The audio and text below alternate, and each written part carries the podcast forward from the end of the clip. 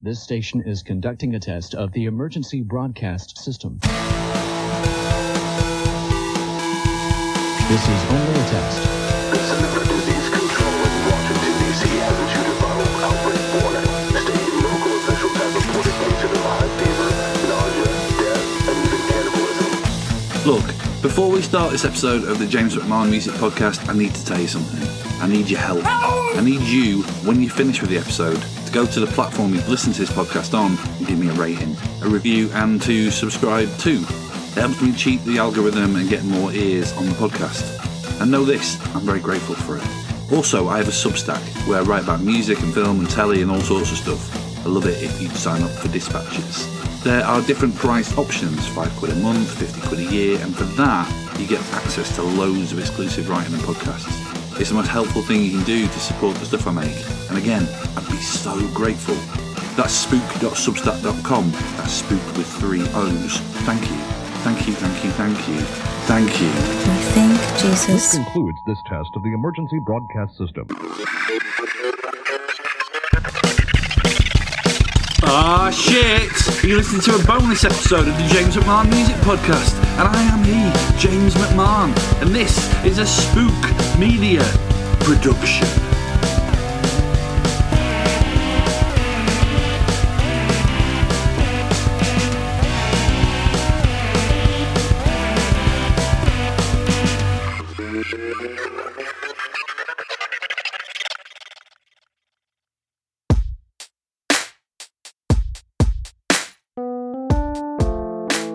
Hello, mates. Yeah, I know there was a brand new episode of this here podcast just the other day. But since it had been a while, I thought I'd probably owe you something a little extra. And I've been listening to Gojira loads recently, like basically all the time. And so I thought, why not share with the listeners of the James McMahon Music Podcast that interview you did with Joe from Gojira last year? Which is one of my better thoughts, I'll be honest with you. And so here it is. It was originally published on the Spoook podcast, which may or may not be returning. I still don't know really. And it wasn't intended to be a podcast at all, but just a chat for a feature I was writing for the face about Godzilla. Forgive audio that is slightly scratchier than you might be used to. And yet, I just thought it was an inspiring chat I had with Joe on the eve of the release of the band's seventh record, Fortitude. I thought you'd enjoy it. Bonsoir.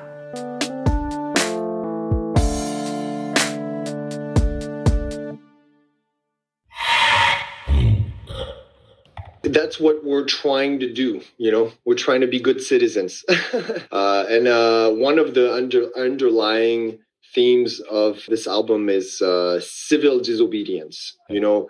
Sort of it's sort of promoted but you got to read between the lines and the, the, the song into the storm is exactly that you know? Throw yourself put yourself into the storm. Don't be scared of your or your comfort or or people's reactions. If you think something is right you should do it you know? If if you think if you think something is uh, is unfair or some rights are violated you should uh, stand up and raise your voice our position as a band is i try to i try to imagine you know uh, the, imagine there's a bunch of people and uh, standing on the on the ground. We are standing on a table right now and people are watching us. Oh shit you're gonna play a song? You know? Yeah. the spotlights this on, are on us and we do a lot of promotion these days and uh, we have a microphone in our hand you know? And uh, and and we're like okay we're gonna play our song. We're gonna play our song but first look over there. This house is on fire. Let's do something about it. Yeah. okay? Okay uh, let's let's do something after and then we're gonna play our song you know? So so we use the the the the, the, the opportunity we have to to bring people's attention on something um, not just because somebody told us to do so, not because we we feel better doing this, is because we really feel we have a responsibility responsibility as artists, and it's not something we come up with when it's time to do interviews either. It's when we write songs uh, uh, as well. It's always in your in our minds. So yeah, uh, it comes from uh, comes from the heart, you know. And we have a, a vision of the world uh, very chi- it's it's a bit childish, I would say we feel like children you know? We see trees falling and burning and somebody explained to us that it was the most uh, ancient forest on the planet earth. So you know i know that for a long time. And uh, it makes me sad. It makes me want to yell and scream and and, and talk about it. Being in New York, I'm in, in touch with a lot of uh, incredible people, uh, uh, activists.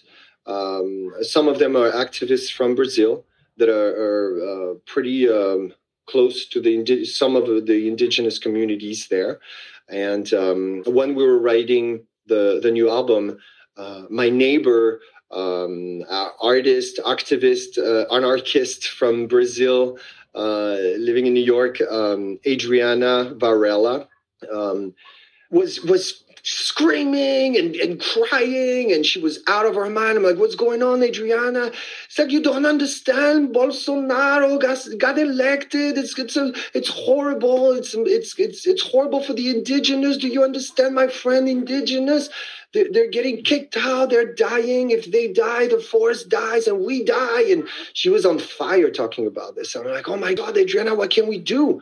You know, and um, and then on the news there was these horrible images of the of the Amazon on fire, and uh, so we decided to do something with our friends in in, in New York that were that felt so desperate, and they are in touch with real indigenous tribes. Yeah. One of them is the Guarani Kaiowa tribe in Mato Grosso do Sul. And um, she put me in touch through uh, internet, through Zoom, uh, I had a conference call with uh, a translator and her and uh, some uh, indigenous people and uh, an activist from Sao Paulo that is trying to help the Guaranis and bring them internet so they can communicate. Uh, they are being harassed by the new government indirectly and directly. indirectly because there's so much potential for this land that for now has trees on it.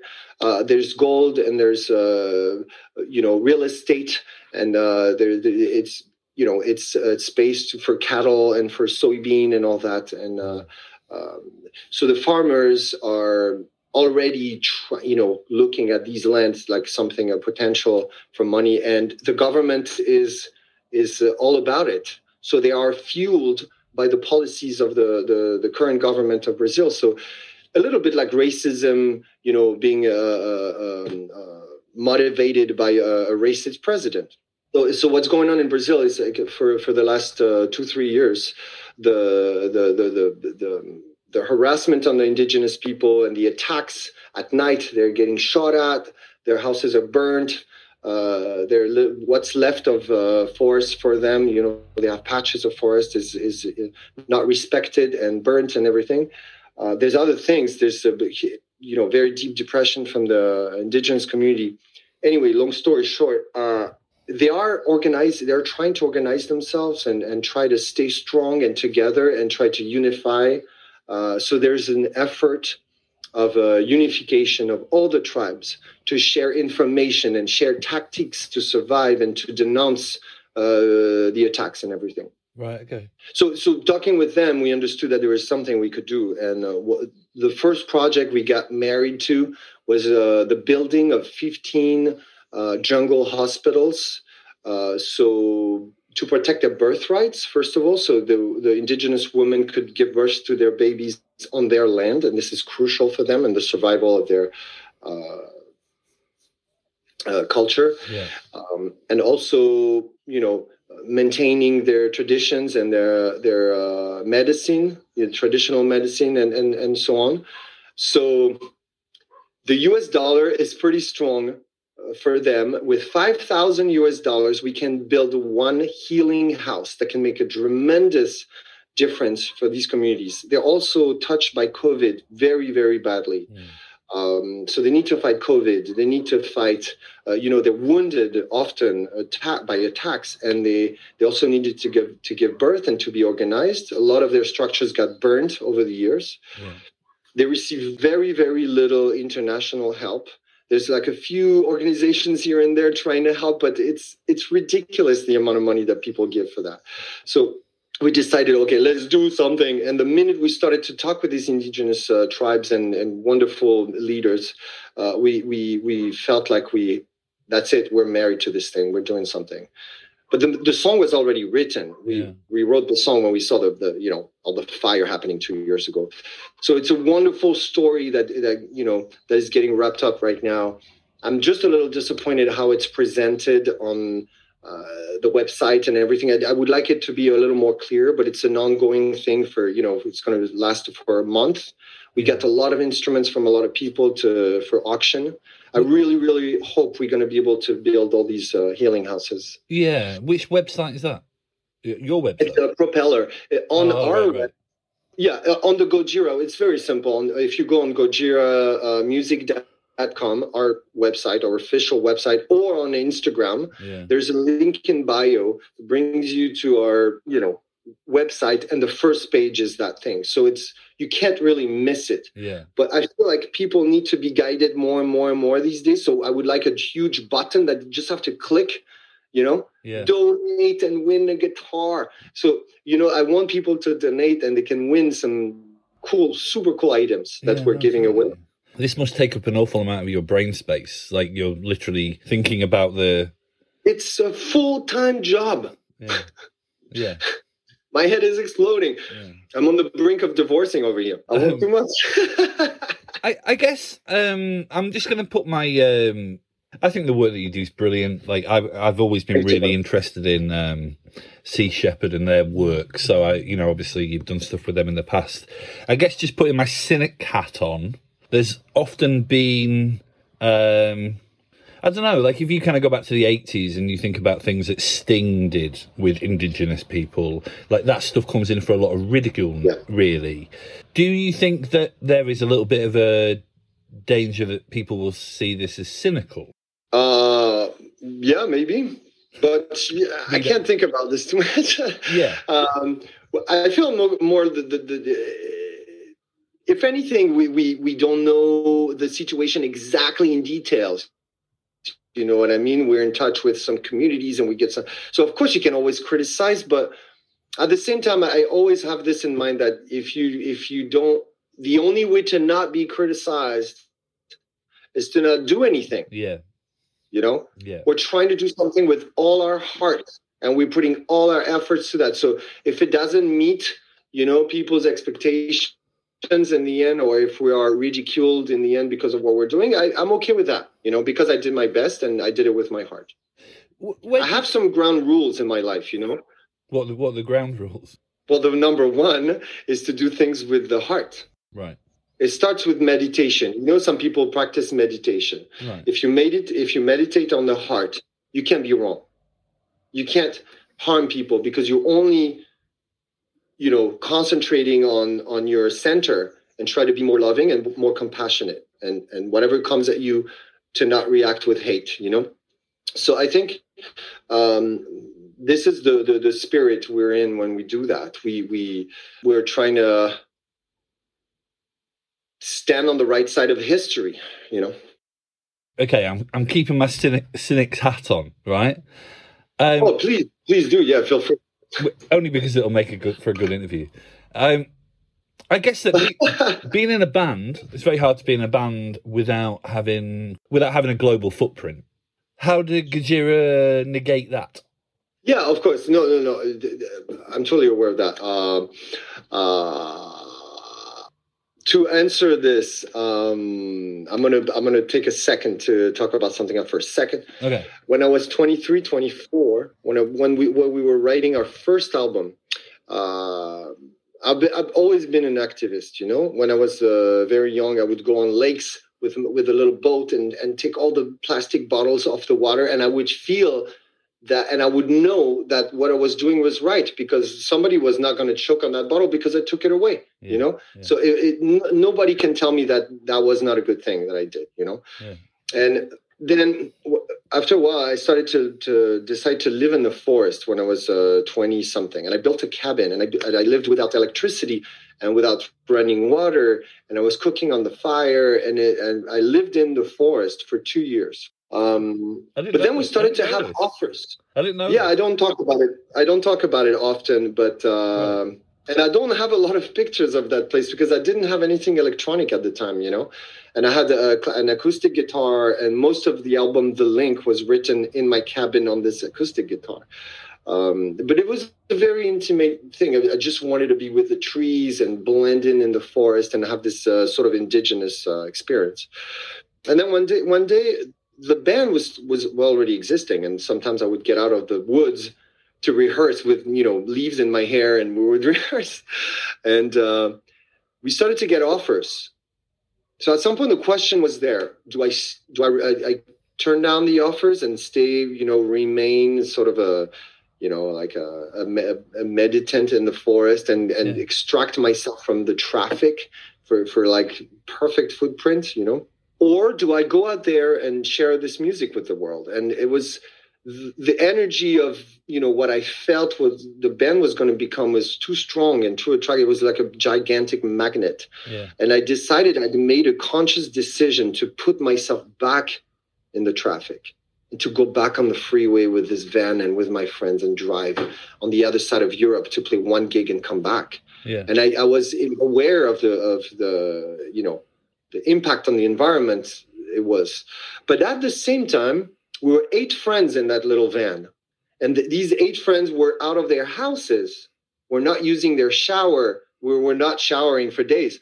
We're not using their uh, lamps. There was one little light bulb for everybody in the van. So I'm like, okay, maybe there's a balance there, you know? Yeah. All our, our houses are turned off and nobody's using their showers and baths and kitchens and everything. Instead, we're, you know, all of us in a van. And yes, we're polluting, but maybe we're also saving some, I don't know. So I started to, you know, always thought about it uh, very much. And now we're trying to make a difference by not using uh, plastic on tour. And uh, we ask venues to be equipped in a tank of water, and we show up with our little, you know, uh, personal bottles and stuff. So we're always trying to make a difference here and there. But it's true that nothing pollutes like a plane Yeah. or a bus. You Yeah. know, Yeah. and and we have to use AC, otherwise we suffocate in, on the bus. And I hate AC; it destroys my throat. I'm sort of um, taken in a, in a traffic. I, I always use that word in the traffic, but that's what it is. You know, when we go on tour and and this this machine that's constantly working. All these bands are touring, and it's unfortunate. Um, I, I really cannot wait to, to to find another way to do this, but uh, it's basically a decision to be out there and deliver a message, or just to disappear. You know, we all we we are thinking about it, but it's a good question Where was the forest you went to live in? in the southwest of France. It's a beautiful forest made of uh, oak trees and chestnuts and pine trees. It's between Les Landes and the Basque country. Uh, Les Landes was an artificial forest planted by Napoleon to to dry the land because it was it was very very it was wetland, you know, and they couldn't grow anything. They couldn't have sheep or anything. So they, it became the largest pine tree forest of Europe Right. and uh, between Bayonne and Bordeaux, basically 200 uh, kilometers of uh, of uh, sand and pine trees. And then you have your Basque country in the south that connects to Spain, and is very, very uh, how can I say, um, very noble trees like oak trees and chestnuts and stuff. And I grew up between these two forests, these two Right. sort of vegetation influence Right. and my uh, my dad uh, um, my parents owned a house that was in in a huge forest that would go you know uh, the, the boundaries of the the property are a bit blurred you know we don't know exactly. So i went deep in that forest Right. when i was 20 something and and built my cabin. But i only used you know uh, hand saw and uh, uh, weird tools to make holes and and to not you know I, I didn't have electricity or anything. So it was it was a couple months to build it and then for two years i was living in there. But that was a very very uh, incredible uh, experience i had to deal with wild pigs and and and, and spiders and rats and and uh, not rats but these little mice from the forest Right. i was constantly dealing with them That's amazing. and you know, I found that the interview was really interesting, and, and you challenged me with uh, with your cynical hat, beautiful hat, by the way, uh, beautiful cynic hat. And you're right, you know, I, and and but I like to to think that we uh, we we are like kids, you know, we see trees burning, we're like, no, Yeah.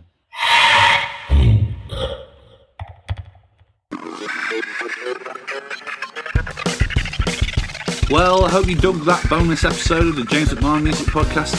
Thanks to Joe for the chat. Thanks to Kirsten Sprinks for hooking us up. The theme tune is by the band Jobbers. And I'll see you soon.